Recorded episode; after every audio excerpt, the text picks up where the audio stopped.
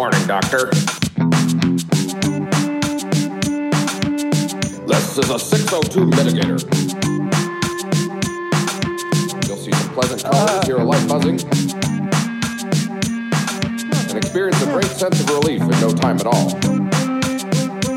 You're gonna wipe my mind. Absolutely not. Mandalorians. Mandalorians.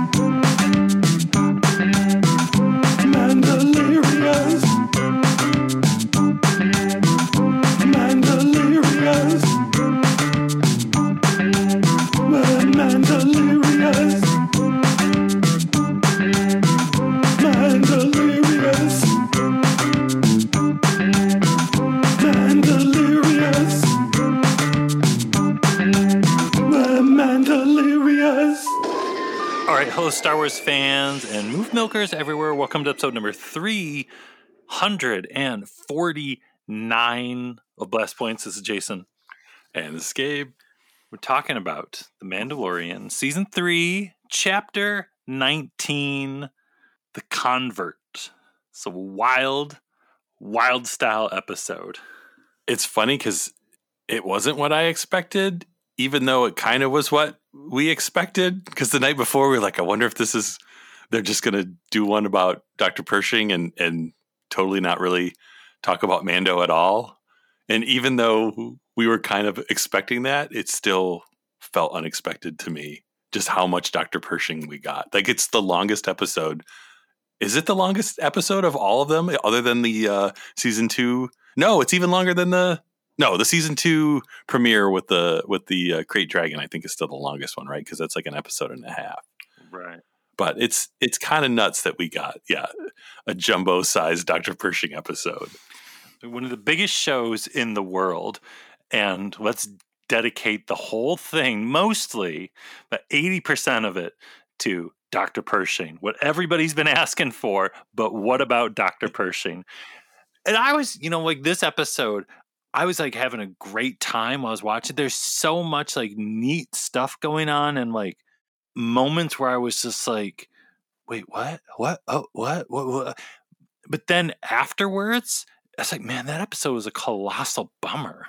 Yeah, But I love it. But it is it is like a bummer town of an episode. yeah. It's kind of it's it's kind of a mean episode for because you're like it spends the whole episode making you like Dr. Pershing, and then it just has this horrible everything horrible happens to him at the end. But I'm sure we're not done with Dr. Pershing, and I hope we'll find out more what's going on. But I, I that was one thing, like watching it again. Like the first time, I felt like I knew what was going on, and then the second time, I was like, maybe I don't know what's going on, and maybe we won't see him again. And this was just like giving us an episode to find out his story before they wipe his mind, and now he's like gone, or are they just trying to reconvert him back to the Empire First Order to work on cloning stuff. I really don't even know what I think anymore. So maybe I'm like Dr. Pershing in the episode erased my memory. you got hooked up to the mind flayer with this episode.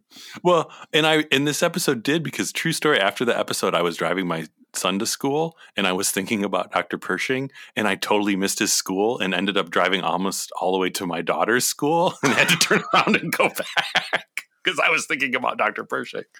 was your was your son like where are you where are you going? No, and I, so I was like, "Why didn't you tell me I missed your school?" I think he was asleep. Too busy thinking about Dr. Pershing, a single tear going down your cheek. Yeah, yeah. The title, The Convert. I mean, the Mandalorian chapter titles are always fascinating. But like if you look up the definition of convert, what does it mean? First definition, to change in form, character, or function, or change one's religious faith or other beliefs, or a person who has been persuaded to change the religious faith or other beliefs. Which makes me look at this episode as a whole because there there is the Pershing thing, which is huge, but then there's also the ending with Bo, Din, and the Mandalorians, and it's like we have several converts in this episode. Well, and that was the thing I was going back and forth with because I think after watching the episode the first time, I was like, huh, I kind of, there was part of me that was like, I kind of wish they would have just cut the Mando Din parts up, or the Mando Bo parts up completely and just did a full, like right into Dr. Pershing. So there wasn't like that kind of, because it did take me a while to like adjust to being back to Dr. Pershing after just how intense and exciting the like the first couple minutes was. But then watching it the second time, I'm like, okay, it kind of feels like they don't go together, but they actually do because yeah, what you're saying at the end, where the, the other convert is potentially Bo Katan now being part of the Children of the Watch, but also just the setup at the beginning where they got chased off by Imperials, and then it's like, oh, they're still Imperials. What's going on with them? And then we cut to Coruscant and the the Amnesty people. They do go together. the The bookends of the episode with Din and Bo and the Dr. Pershing Coruscant story. When it's like all the stuff I be, I was talking about for the past couple weeks too, with like the themes that seem to be going on this season, where I was talking about like what people believe and change, how where everywhere like Din has gone, either the location has changed or the people have changed, and like even in those like definitions of convert that I read, every single one of those definitions has the word change in them or b- changing someone's beliefs. And you look at like what's going on in this episode and it's it, there was a lot of stuff going on with this episode like right when it came out where a lot of people were comparing it to Andor, right? And some some people were weird about it, of course, but it's it's not so much with comparing this show to that show in terms of like the style or whatever people's preference and the way they like their television stories told. This show directly relates to Andor, or this episode relates to Andor in a really fascinating way where we we see so much of Coruscant at the height of the Empire in Andor, and all these characters like Luthen and Mon Mothma, they're working to get to the Coruscant that we see in this episode, the Coruscant of the New Republic without the Empire's rule. And while things have changed, you know, almost like the Dave Navarro planet and Greef Karga, have they changed? Because we see there's still like horrible things going on. And I love the metaphor of the mountain peeking out of like that little fair on Coruscant where they're like, oh, can we t-? back in the days of the Empire, you couldn't touch it. Pershing goes to touch it, and the droid immediately comes out and says, You still can't touch it. Things have changed, but they haven't changed. There's still, it's still the same kind of thing, but there's like this New Republic kind of gloss over everything that's basically just like, Well, we're not the Empire anymore but we still have the mind flayer and we'll still do it. But while the Empire did it for bad reasons, we're doing this for good reasons to keep you calm or something, you know? Nothing's changed and everything has changed. And it's kind of this interesting, evolving concept going on in these first three episodes. And I can't help think about how that relates then to with the ending. Okay, you bathed in the living waters so now you're a Mandalorian, and so are you, Bo Katan. And like, it's the thing that it doesn't mean anything. But to, to like to Din, it's huge. It's like this moment of great personal change. And like after the, he says this, all the other Mandalorians are coming and like patting him on the shoulder and like, good job, good job, good to have you back. And they're doing it to Bo Katan too. And she's just like, what the hell? Well, it is, yeah. It's really with uh, Coruscant and and Din. It's like they're kind of back where they started and it's almost like everything is the same even though all this stuff has happened they're back where they started from and what does that mean for them like is that what they want or are they ultimately going to make a change so that things are different than where they were in the past because right now i guess we know what the sequel trilogy eventually things change for the galaxy but also within we don't know if things are going to change because yeah the, he's right back where he started from he just has cooler armor now and a and a baby. It, and it reminds me of uh, DJ in the Last Jedi. Good guys Bad guys, made up words. and it it's the same thing again in the believer it's it's all what you believe that's all over this episode if if din wants to believe that he's a mandalorian again and he's redeemed and all is good then okay sure great. If pershing and these people in the amnesty program want to believe that they're free of the influence of the empire and they're not just blindly following orders anymore but also they don't have names anymore they're just numbers and stuff like if they believe that's the right thing to do then okay but it's that's the thing that's like this episode is like heavy and dark. And we saw the opera house again which we'll be talking about i'm sure. And in there we learned about like the tragedy of darth plagueis the wise but here we learn about the tragedy of Penn Pershing. If this episode came up on the screen and it was like chapter 19 the convert underneath that it should say the tragedy of Penn Pershing and I think it's it's taking me a while to I won't say warm up to the episode because I I liked the episode, but I think you know you are um, bringing up good points that it wasn't just because it felt I wouldn't I don't want to say slow, but I mean it, the episode kind of took its time, and especially compared to the the previous two Mando episodes, which were kind of just like at a million miles an hour, it was definitely much more leisurely.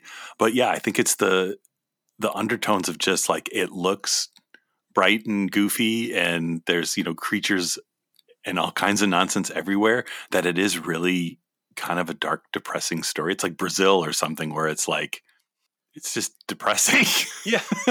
like it's it looks wacky but it's not doesn't feel wacky right? It like the wackiness is just distracting you from just how dark and and gloomy and kind of uh, hopeless everything is at, at least for dr pershing and and his new friend who's not his friend at all.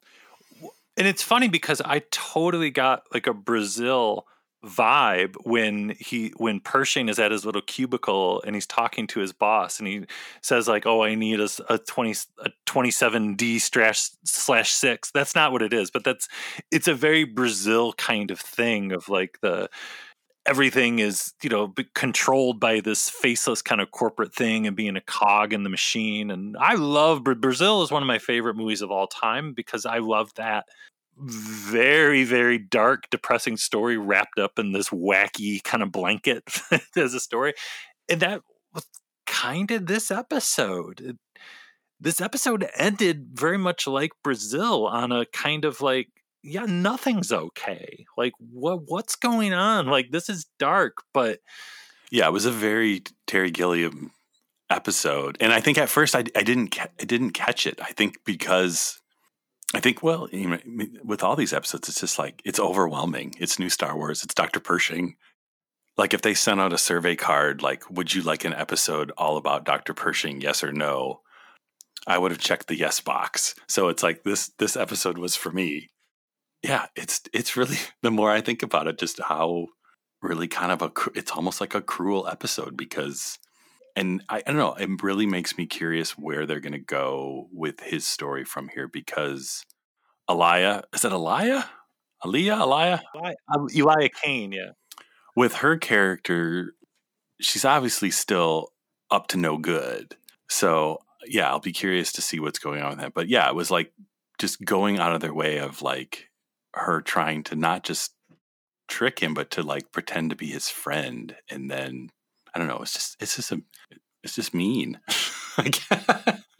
And like I was saying, it's playing on this new kind of smile face painted on New Republic, which is so bold of them to kind of do that because I remember like when we first saw like X-Wings of the New Republic flying around in like the Mando season one or something. We were like, oh my god, that's so cool that now it's the New Republic and there's like X-Wings flying around.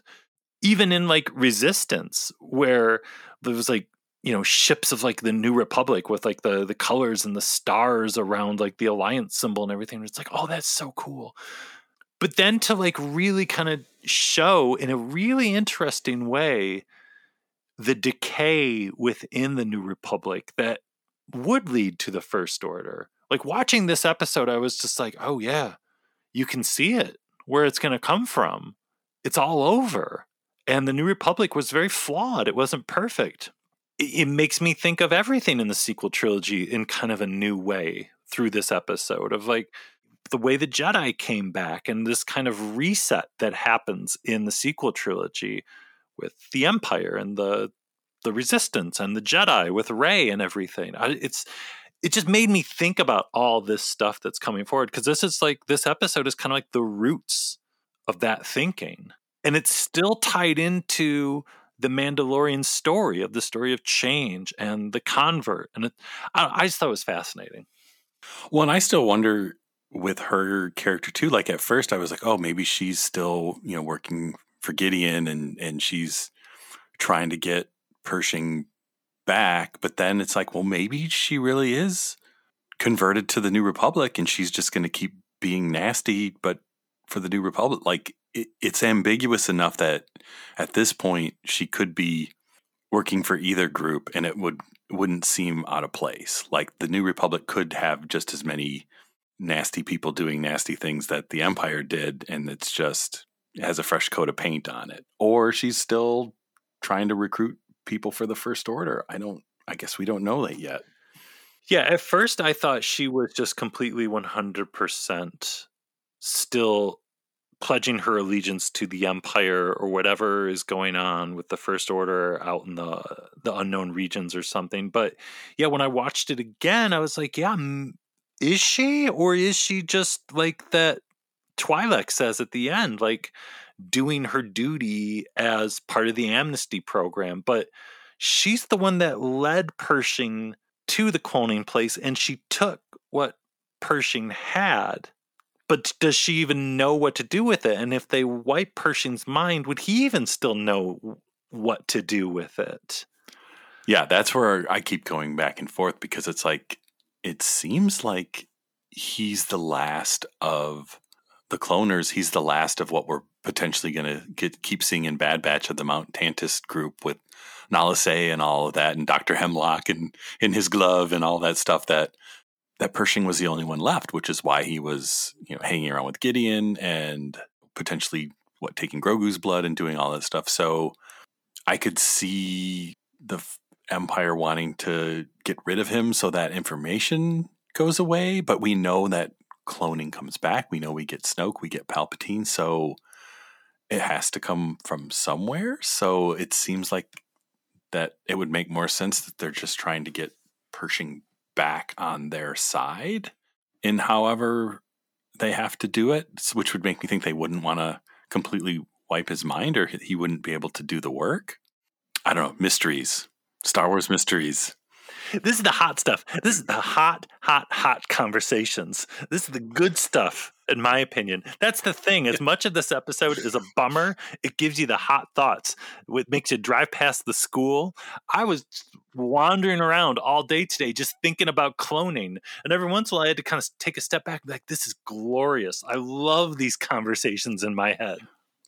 No, it really, it's true. It really is. And, and it, it was so unexpected to to get this deep into this stuff so quickly in this season?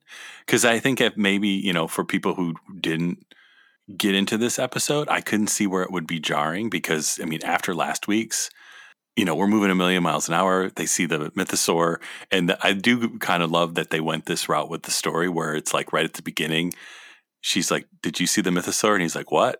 And she's like okay never mind. Like it's it's kind of cool that they're just leaving it for later, but it's also for the story. I, it's really interesting that they're basically, you know, because we are all assuming, oh, it's the Mythosaur. Din's going to ride it. He's going to be like Boba, but it's like, oh no, Bo Katan's the one who saw it, and it's like, oh, it did it wake up for her?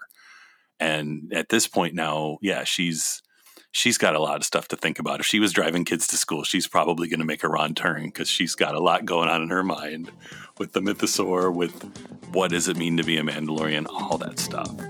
Glorious, glorious thoughts.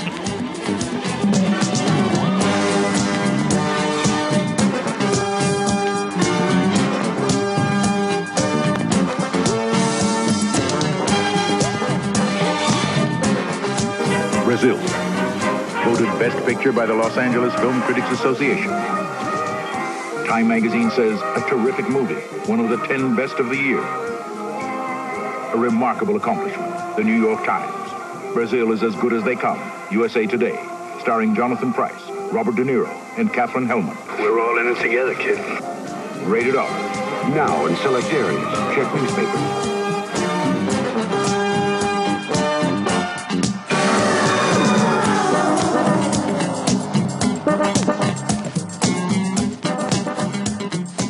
Go. Let's get into the chunky bits. Let's recap and talk about all the fun stuff that was going on in this episode. Like we were saying, it starts out right where chapter 18 left off. And yeah, Din wakes up and he he's psyched. He's like, I'm redeemed. and he like he gets a sample. And for a minute I thought he was gonna drink it. well, maybe he maybe he took a sip back on the ship. We don't know. And yeah, I love Bo has some questions for him. Yeah. Did you see anything alive down there? What do you mean? Bo secrets. Well, you know, and like a lot of stuff now, did we really see it? Was it really there? Did she just see it? Now we don't know. What does Bo want more than anything? She wants to rule Mandalore. It her sister was the Duchess, her sister was in charge. Even when she was in Death Watch, she's seen a mythosaur. She knows where a mythosaur is. She knows what that means. And it's a lot to process. And she's I don't think she's quite ready to talk about it yet. If the if it was really there and it woke up, did it wake up for her? Did it wake up for him? Did it wake up for both of them? She wants to rule. He doesn't care, but he has the dark saber. So there's definitely there's something special with the with the two of them, and we don't know what it is. But the mythosaur is excited. Well, it's, well, it's like everything in this episode where it's almost saying like it's got to be this or that. Either you're Empire or you're the Amnesty, and now you're with the New Republic, or you're a Mandalorian or you're not. And it's like either you have the dark saber or you're riding the mythosaur, whatever. It can be both. It could be Bo and Din ruling together, or like all the rules, like we've been saying for a while, might go out the window, kind of like they do with all of this stuff in the sequel trilogy. Like we're saying, like the reset of everything. I don't know. We don't know. Who does know? I don't know. Favreau? Favreau know? Do Favreau Favreau know? Does Bo know? I, I kept thinking about those commercials all last week after Bo knows. I know Jedi. Remember the Bo knows commercial for Nike?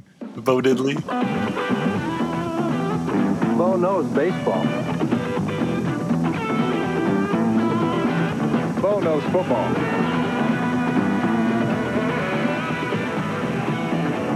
Bo knows basketball too. Bring that back, Nike, with Bo Katan. Bo knows Jedi. Yeah. And then we got this awesome, awesome dogfight with like a little side cannon coming out of the side of Bo's ship. I was so excited with TIE interceptors being back and them fighting. I literally, I remember there was about halfway through the, the fight, I was just like, man, I don't even care if they ever make Star Wars movies again. I was like so excited, excited just just watching that part. It's like I don't even need a Star Wars movie anymore. Just give me TV shows with Mandalorian ships fighting TIE interceptors. It looks so good. It looks so good. It's like, what are we even looking at? What is this? And I love that it's daytime ship action. And then, yeah, just raising the outrageous level where Din wants to get back to his ship. So he's like, Bo, just fly over my ship and I'm just going to jump out. I've, I've been watching Attack of the Clones too much. He said, I'm just going to jump out and float down. He gets in his ship, yeah, and he does like a total Wedge and Antilles move where he shoots a ship flying straight at it and then flies through the explosion. And we're, you know, uh, again, watching this too, it's like we're so spoiled. I, I had to like again take a, mo- a step back during this daytime ship battle scene, just being like, just look at this. This is so good. Look at. We got a Naboo starfighter shooting at TIE interceptors. Yeah. And there's a Mandalorian starfighter with R5D4 and a baby Yoda in it flying around next to it. But like we were saying too, in this this opening daytime ship battle dogfight thing, it's a clear example that when Bo and Din work together, they make a really good team. Yeah, they're unstoppable. To the point of them bragging that they didn't neither of them even got a scratch on their ships. Then out of nowhere, a bunch of TIE bombers show up, which again, kind of like the the TIE interceptors. And I was just like, oh wow, it's TIE bombers. And they blow up Bo's castle. I think right about now we have got to pour one out and have a moment of silence for Bo Katan's droid.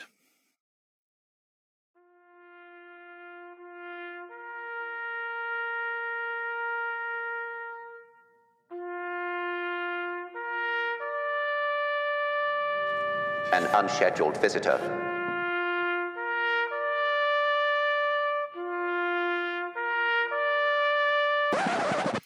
We barely knew you. Our time with you, though, Bo Katan's droid, was so special and we will cherish it forever. Crack open a can of oil and pour it out. Maybe he was outside because he does like to hang out outside a lot. We- We'll always make time in our schedules for him. But it, it is Star Wars, and we didn't see him blow up, so we, we can we can live with that. Yeah, I guess we shouldn't have been surprised that this was going to be a dark, depressing episode because they kind of set us up for heartbreak right at the beginning with with the droid getting blown up. We should have known. So then we cut, yeah, what to Coruscant, and oh my god, the first thing we see is the Opera House, and I almost blacked out. I was just like, what, what? I didn't even believe it at first. I was just like, that is uh, was that, and then it's like, no, that's the Opera House. Even with people going up the stairs, and it's wow. And what inside? It's the Penn Pershing show. I appreciate you letting me speak here tonight. The amnesty program saved my life. There are many of us who had no choice in working for the Empire, but now the New Republic has given us a second chance. So thank you. I believe the pursuit of knowledge is the most noble thing someone can do. I really thought when he started talking about the specifics of what he was doing with the cloning program for the Empire was really, really interesting. Sadly, my research was twisted into something cruel and inhumane at the behest of a desperate individual intent on using cloning technology to secure more power for himself. But despite the shameful work of my past, I now hope to help the New Republic in whatever way I can. Though that work is now behind me and I regret what I did, I assure you that my original intentions were good. Thanks to the groundbreaking work of the Kaminoans, we know that cloning can duplicate an individual from a single genetic strand. What my work explored was the hopes of combining multiple strands to create replicas that incorporated the best genetic attributes of both donors. The best genetic attrib- attributes of both donors. And then when he's going down the stairs and he's talking to some random person, this was really interesting. And I actually broke one of my rules and I stopped and rewound it because I was just like, wait, what? Usually I never stop or rewind. I'm like, well, I'm gonna watch it again and I'll I'll get it again the second time. But this I was just like, wait, wait, wait, that was too big. I gotta rewind this. It's quite fascinating, actually. The first casts rejected the formula almost immediately. It's quite fascinating, actually. The first casts rejected the formula almost immediately. Hello. And when he says the first casts, it made me think of Shadow and of the Sith with the, like they called them like the strand casts. Remember that?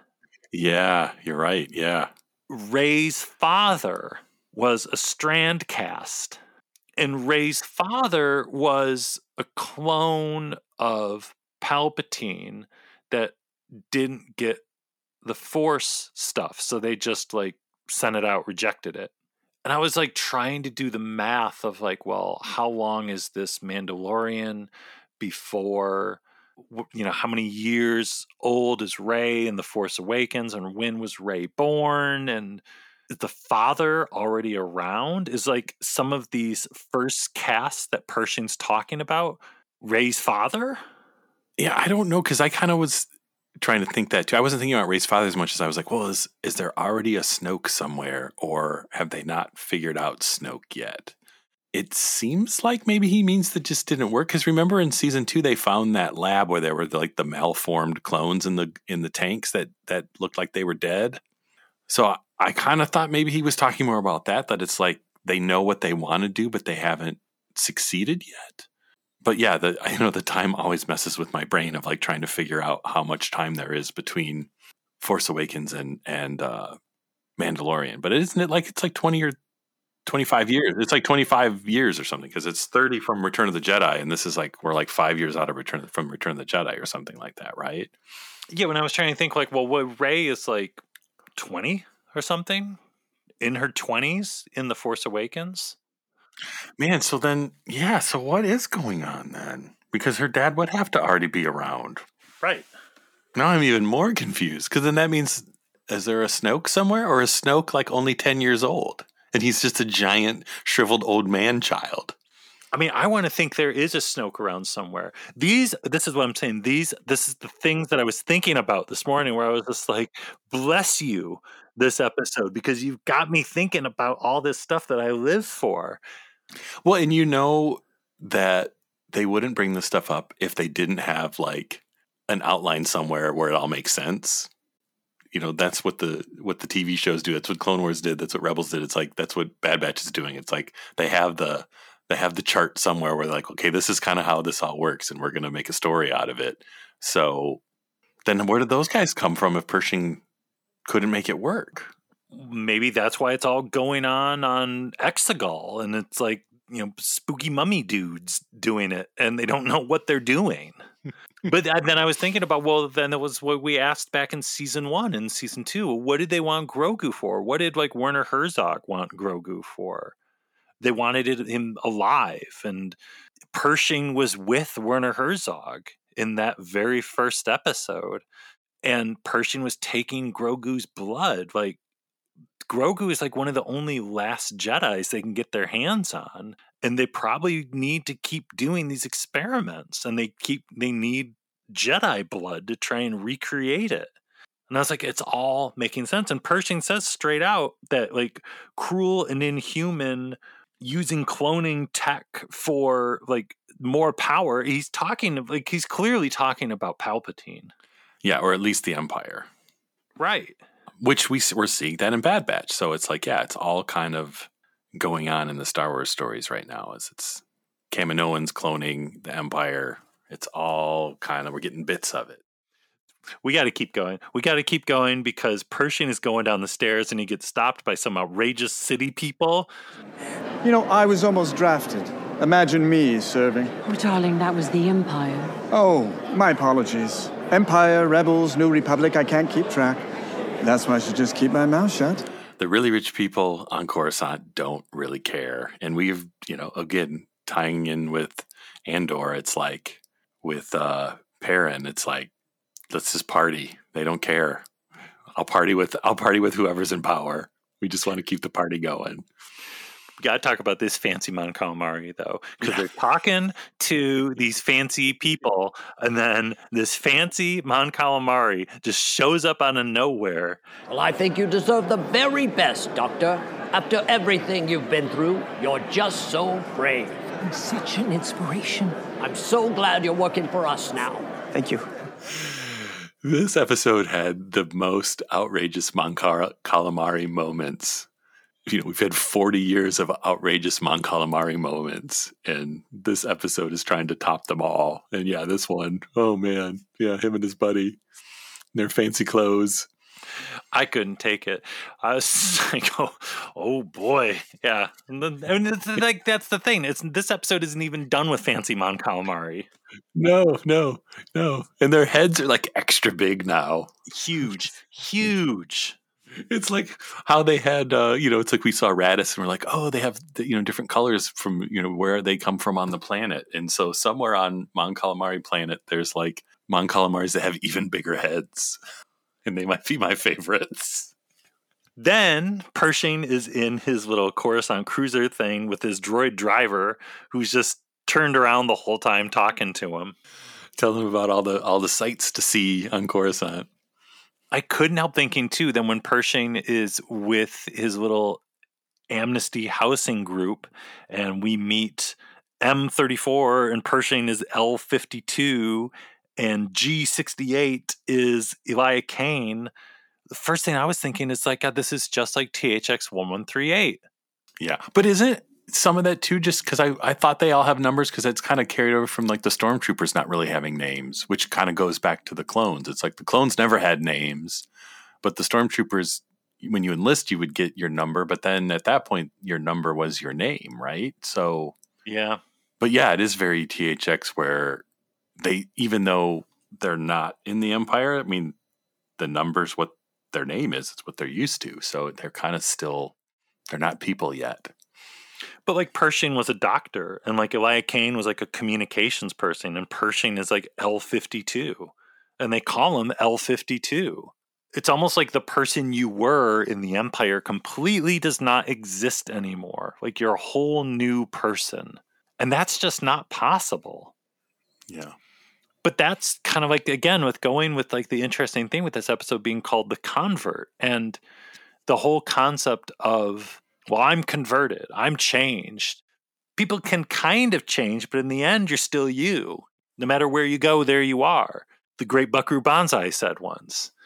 I, I just thought that was really interesting. And yeah, it reminded me of like the whole THX 1138 of like taking away someone's soul, basically, and expecting them to just follow the rules. I don't know. Then we see L L52 Penn Pershing at his very Cyril Cyril Kern job. Like he's like destroying imperial information or something. Well, yeah, he's he's looking through discs at lists of imperial stuff. I think he's like logging it. Like it's like he's logging imperial stuff into the New Republic database. He's like doing data entry basically. Again, it's it's very Brazil. I don't think we're supposed to know. It's just like you're doing busy work. You're just a cog in the machine, like I said. Yeah, it's like we have this here and we need this there. So just take this and put it there. Here's a stack of it. And then we get to this Coruscant street fair party thing going on, where the one of the first things we see is a magician doing a trick. Which did you know that this magician is Dean Cundey, world famous director of photography, who also shot this episode, shot every awesome movie from the 80s you can ever think of. But also, there's a magician on Coruscant. Who who pulls a, a little dragon with a frilled lizard face out of a, a piece of fabric or something. He didn't have a hat, I don't think, but I'm just was happy to see more lizards. I'm a lizard man. And I love when they're walking around too. The music. We, we were talking about this earlier today with uh, with Skytalkers. That the music sounds like the music when you walk into Epcot Center.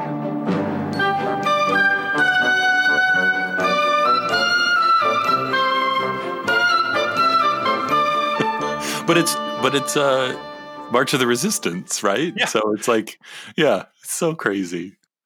Which is extra awesome with with Rebels kind of turning the Imperial March into a real song the Imperials would play, and it's now like the New Republic has their own song that they play. That's actually the song from the, their own little, you know, the New Republic version of the Imperial March to play.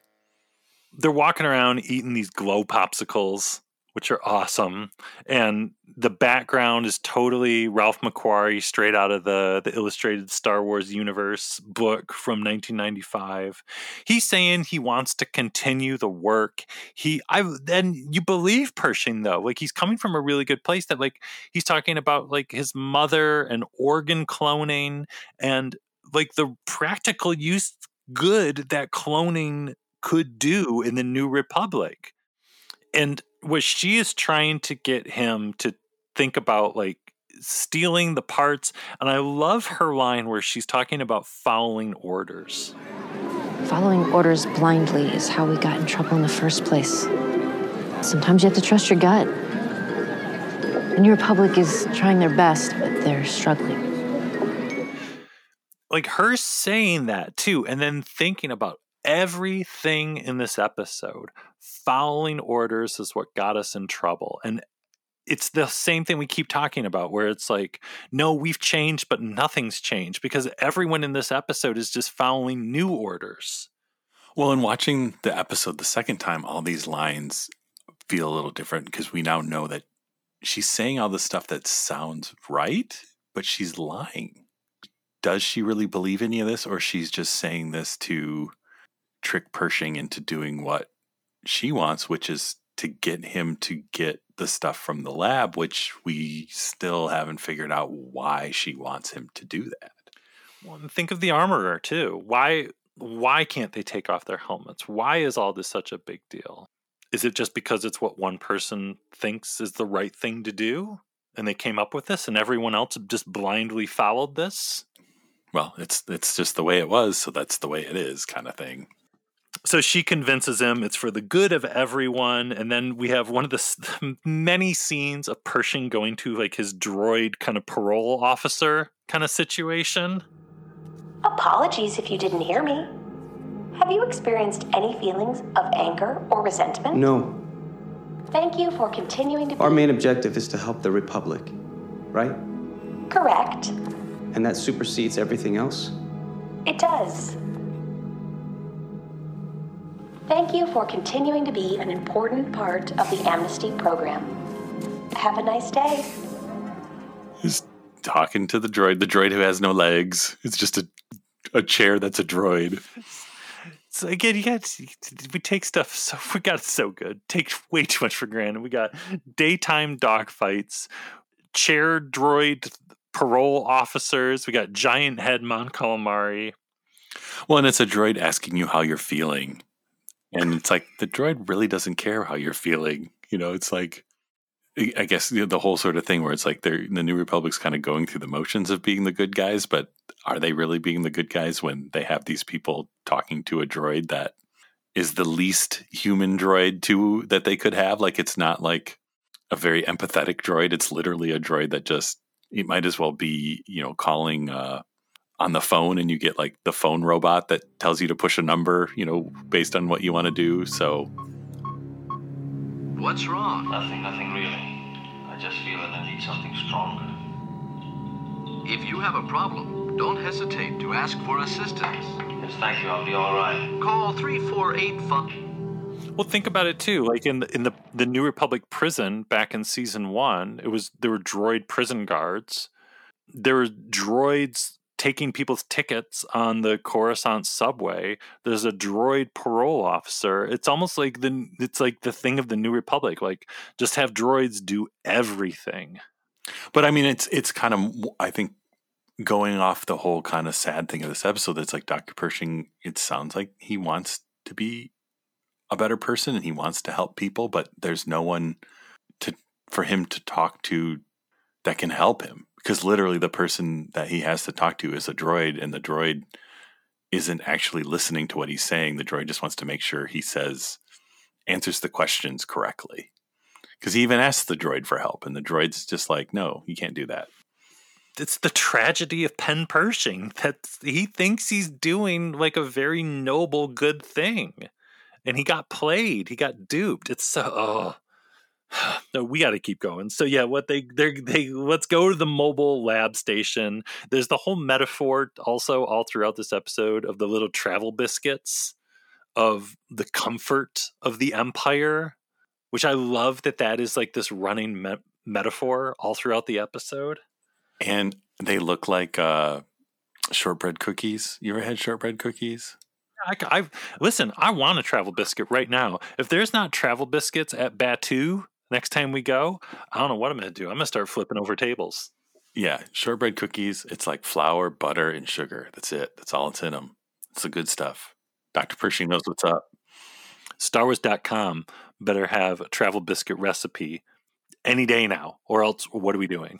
So then they go on the subway, which again, like, let's not take this for granted. It's the inside of a Coruscant subway. And not only is there a dude reading the newspaper with like goggles and headphones on, there's this big, amazing guy with a goatee and a heavy coat. Yeah, so many good aliens. Well, and I love for whatever reason, Star Wars on TV is obsessed with trains. Book of Boba had a train. We have a subway train here. Andor had a train. It's like just bring on Star Wars trains. Solo had a train. Let's just keep it up.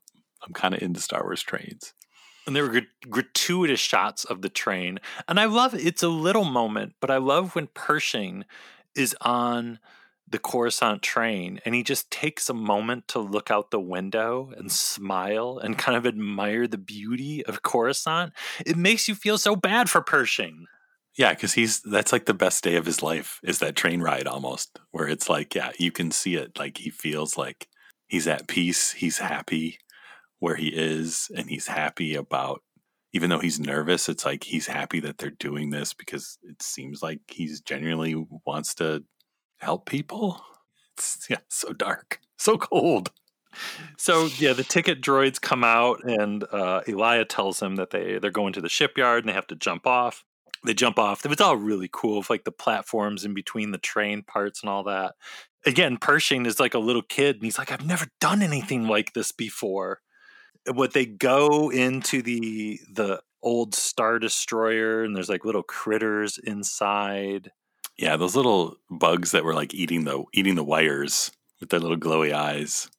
So good. And kind of before they go into the lab, they have like a little personal moment where they get to know each other as people. Like the first time you watch it, it's like almost kind of heartwarming, and you're like, oh, are they going to kiss or something? This is great. I must have passed you on Gideon's ship a hundred times. I'm sorry I never introduced myself. I, uh. You don't have to apologize. That's not how things were back then. No. Now it is. Elia Kane, communications officer. Dr. Penn Pershing, scientist. Nice to meet you, Dr. Pershing. Here it is. Yeah, but then the second time watching it, when you know what happens, it's like this.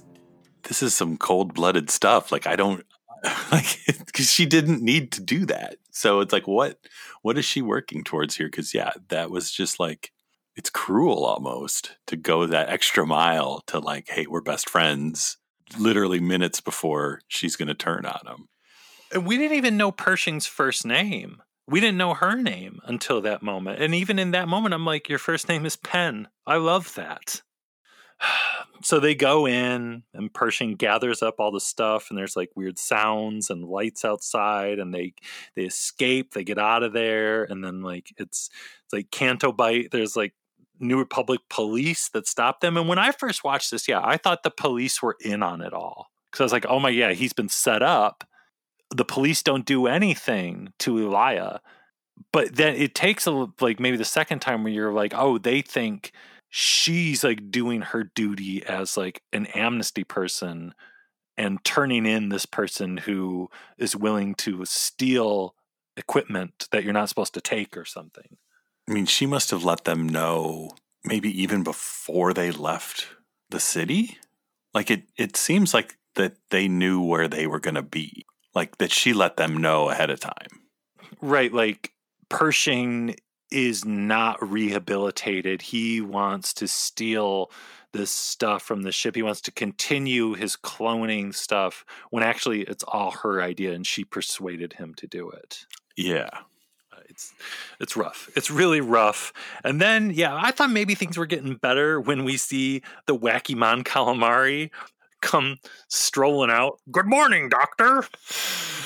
No, I know. And it's like this is the goofiest one yet. Like he's so goofy and his head's so big and and you're like, this is insane. But then it just yeah, it just gets the darkest to the dark, where it's full on Terry Gilliam.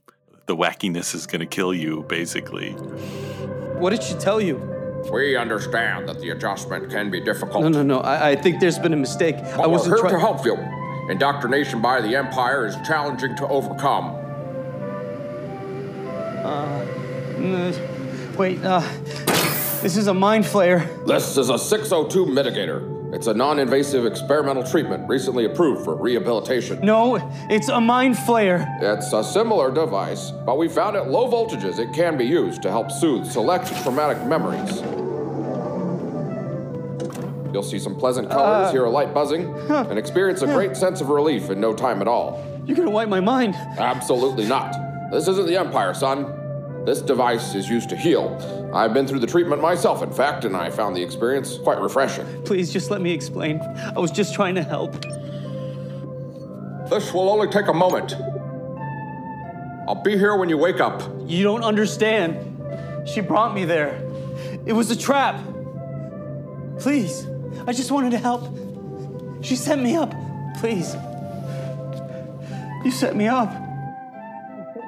Again, it's such a dark, crazy metaphor because you know it's the, the it's not a mind flayer, whatever the the Mon Calamari person says. It's something that no, no, no. What are we, the Empire? Forget it. This is this is calming and soothing. But then when they're up in the booth, the dial still goes to eleven. right, right. So if it's all for good and just chilling out and being mellow and just getting your mind off stuff, then why does the dial still go to 11? Well, you know, and uh, it, and it also now that we're talking about it, it almost makes it seem like you know Pershing was logging all this Empire stuff, and then they're supposed to be destroying it. But are they really destroying it, or are they just repurposing it and saying it's oh no, it's this new thing? Because for all we know, that Mind Flayer thing was from one of the star destroyers that they decommissioned and they just put it in their in their lab and they're like oh no this is a new machine because we don't we only turned it up to three. Which is what the empire did with the republic. Yeah they just changed the paint job.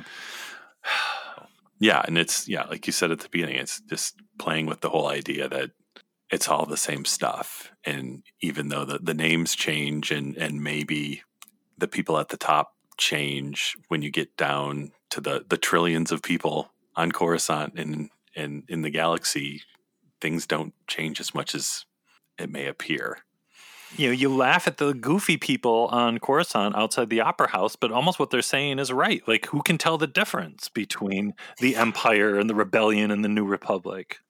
So then we go we go back to Mando. I thought the episode was over with Elia taking the bite of the biscuit, but no, we go back to Mando and he takes her to the Children of the Watch. There's a gratuitous shot of the wing of Bo's ship when they land, which is greatly appreciated. Super landing shot. And then we get the the mommy daddy baby shot of them walking together, the little the Mandalorian family. Out of the cave come a bunch of really cool looking Mandos, really, really cool Mandalorian suits and he's got the proof. He gives the armorer the water, and she puts it in her magical little Beskar cauldron thing. And she's like, You're redeemed. Bo's redeemed. Everybody's redeemed. You can join the cult. He speaks the truth. These are indeed the living waters. Din Djarin, you are redeemed. This is the way. This is the way. And Bo Katan Kryze. By creed, you too are redeemed. But I do not walk the way. Did you bathe in the waters? I did. And have you removed your helmet since? No, I have not. Then you may join our covert and live as your ancestors once did. You may leave anytime you wish. Until then, you are one of us. Welcome, Bo Katan of Clan Kryze. This is the way. This is the way. And I love, though, in this end, where they're all congratulating each other, like we said. And I love the one of the very last last shots. The camera keeps going to Bo, and you can't see her face, but then it cuts to the Regal robot Mythosaur skull on the wall, where she's just looking at that Tom Spina Mythosaur skull, and she's just like, "These people have no clue." Yeah. Well, and I'm sure she's also thinking about, I just saw that thing with skin on it, and I don't know what that means. Everybody's making everybody's having this great party because you can't take your helmet off and you put your foot in the water and now you're all good and this doesn't mean anything. Yet and she's looking at that skull just being just like you guys don't even know. That thing is alive like just on the next planet next door. And what does that mean? Yeah, it's good stuff. Star Wars on TV is where it's at. next week is chapter 20 it's chapter 20 and it'll be episode 350 of blast points it's a lot going on And we'll and we'll be halfway through the season. put me in the mind flayer so i can forget and i can watch the whole thing again That's always the the the saddest part of Mandalorian being back is it goes so fast. Those eight episodes just fly by. But like i was saying this episode which, which as dark as this episode kind of is it got me thinking about the sequel trilogy again in a new way and thinking about how the events in those movies reset everything. And i started thinking about how screwed up the mandalorians are by the end of this episode and how bo looking at that regal robot skull on the wall she's it's like they're telling you that with all this fake change, all this fake convert going on, that yeah, real change is coming. Like heavy stuff is coming, just like it comes in the sequel trilogy. It's coming to the Mandalorians because that mythosaur is coming out of the water. Like they're not going to just leave it down in there looking spooky. Well, and that's even, you know, with the Dr. Pershing stuff too and all the Coruscant, like I don't think this is the end of that story. I mean, Dr. Pershing's been here since the beginning of the show and kind of giving us hints of what's left of the Empire and now the beginnings of the First Order. Like, I'm sure it's not the end of that in this show or even in Ahsoka or Skeleton Crew. I'm sure all of the those storylines are kind of they're all out there and we're going to find out more as we go on. It's exciting times. It's really, really exciting times. We we we still don't know what's going on with Gideon because that was the thing we forgot to mention too when they're when they were talking uh, at the beginning with the other uh, amnesty people of like no one knows where Gideon is. There's rumors that he died. There's rumors that he escaped. Well, and who sent out the TIE bombers? Like, where did that fleet of TIE bombers suddenly show up where they knew where Bo Katan was? And that, like, maybe two TIE bombers could have taken care of that castle, but there was like 10 of them or more. So, who sent, there's someone on a Star Destroyer somewhere nearby sending out interceptors and bombers. What's going on? There's a lot more to cover. We're going to be here every step of the way, folks. We're not going anywhere. No, we can't. We can't. No, it's impossible. We're glued to our televisions and our couches. Literally. We're stuck.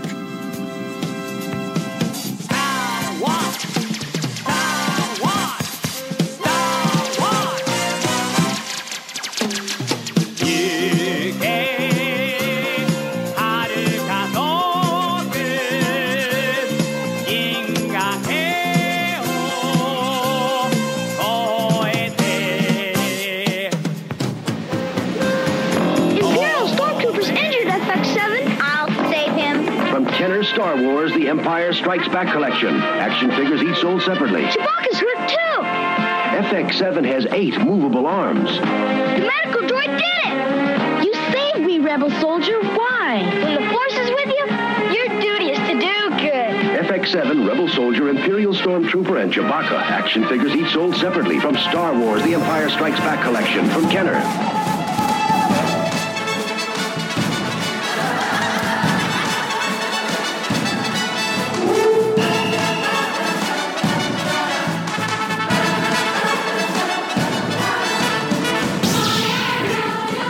These blast points, too accurate for sand people.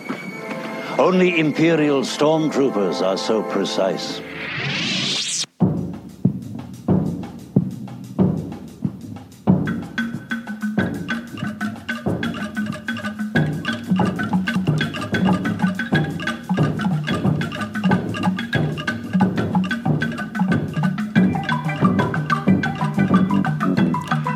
Everybody, you know the deal. Apple Podcast Reviews. When you get done listening to this, we love it if you would go over there and write something nice about Blast Points so other people can find this show when they're looking for what's this Star Wars podcast talking about the Mandalorian? Blast Points will come up and be like, I'll try that. And if you listen on Spotify, leave us a five star over there too. A five star review over there too. And check out our website, blastpointspodcast.com. And make sure you're following us on Instagram, Twitter, and Facebook. And if you're on Facebook, make sure you're in the Super Chill group. If you want to support the show in a different way, we got the Blast Points Army on Patreon, where we got, oh my God, two more Bad Batch recap episodes on there. Pabu and Tipping Point. That's going to be the next one. And then we got the big two part finale of the Bad Batch. I can't believe the Bad Batch is almost over, too. What is going on? It's flying by. Everything's flying by. And then after that, we're going to have commentaries for Mandalorian season three episodes. So we're going to be busy over there on the Patreon for a while. And something else we're going to be busy with very soon. It's again, just like Bad Batch, it's coming so quick. Celebration London. We're not going to be there. We're not going to London, but we are going to be at my house doing something every day. Maybe by the time this episode comes out, maybe we'll have already talked about it on social media, but we're going to be doing something every single day. And maybe you people listening right now can be involved in it. Who knows what's going to be going on? All I know is I will be unglued from my couch and potentially glued to your couch. Hijinks going on. So, everything that happens over in London, we're going to be talking about it. We're going to be covering it. We're going to be watching the live stream every day, nonstop, getting up at like 4:30 a.m. it's going to be great. We're going to be British for four days. I'm going to be dancing around like Dick Van Dyke and Mary Poppins. Chim chimney, chim chim charoo. we'll spend our afternoons cleaning out chimneys. Uh, we might. Yeah. it's going to be really fun. There's going to be a lot going on. And as we get closer, we'll be able to talk a little bit more about details because things are still coming together. But it's something to look forward to, and it's going to be a lot of fun. But that wraps up number 349 here, talking about The Mandalorian, The Convert. What an episode. Jeez Louise. Again, thank you all so much for listening, and we will be talking to you next week. Bye bye. May the Force be with you. Goodbye, old friend. May the Force be with you.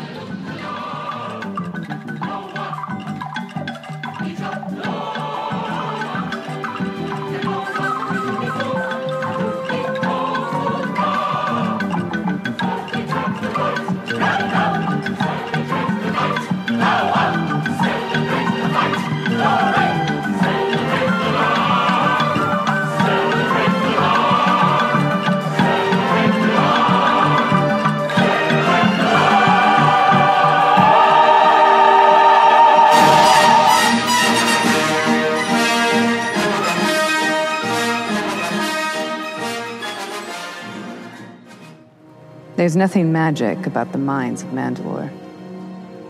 They supplied Beskar ore to our ancestors, and the rest is superstition. Bo, you don't know diddly.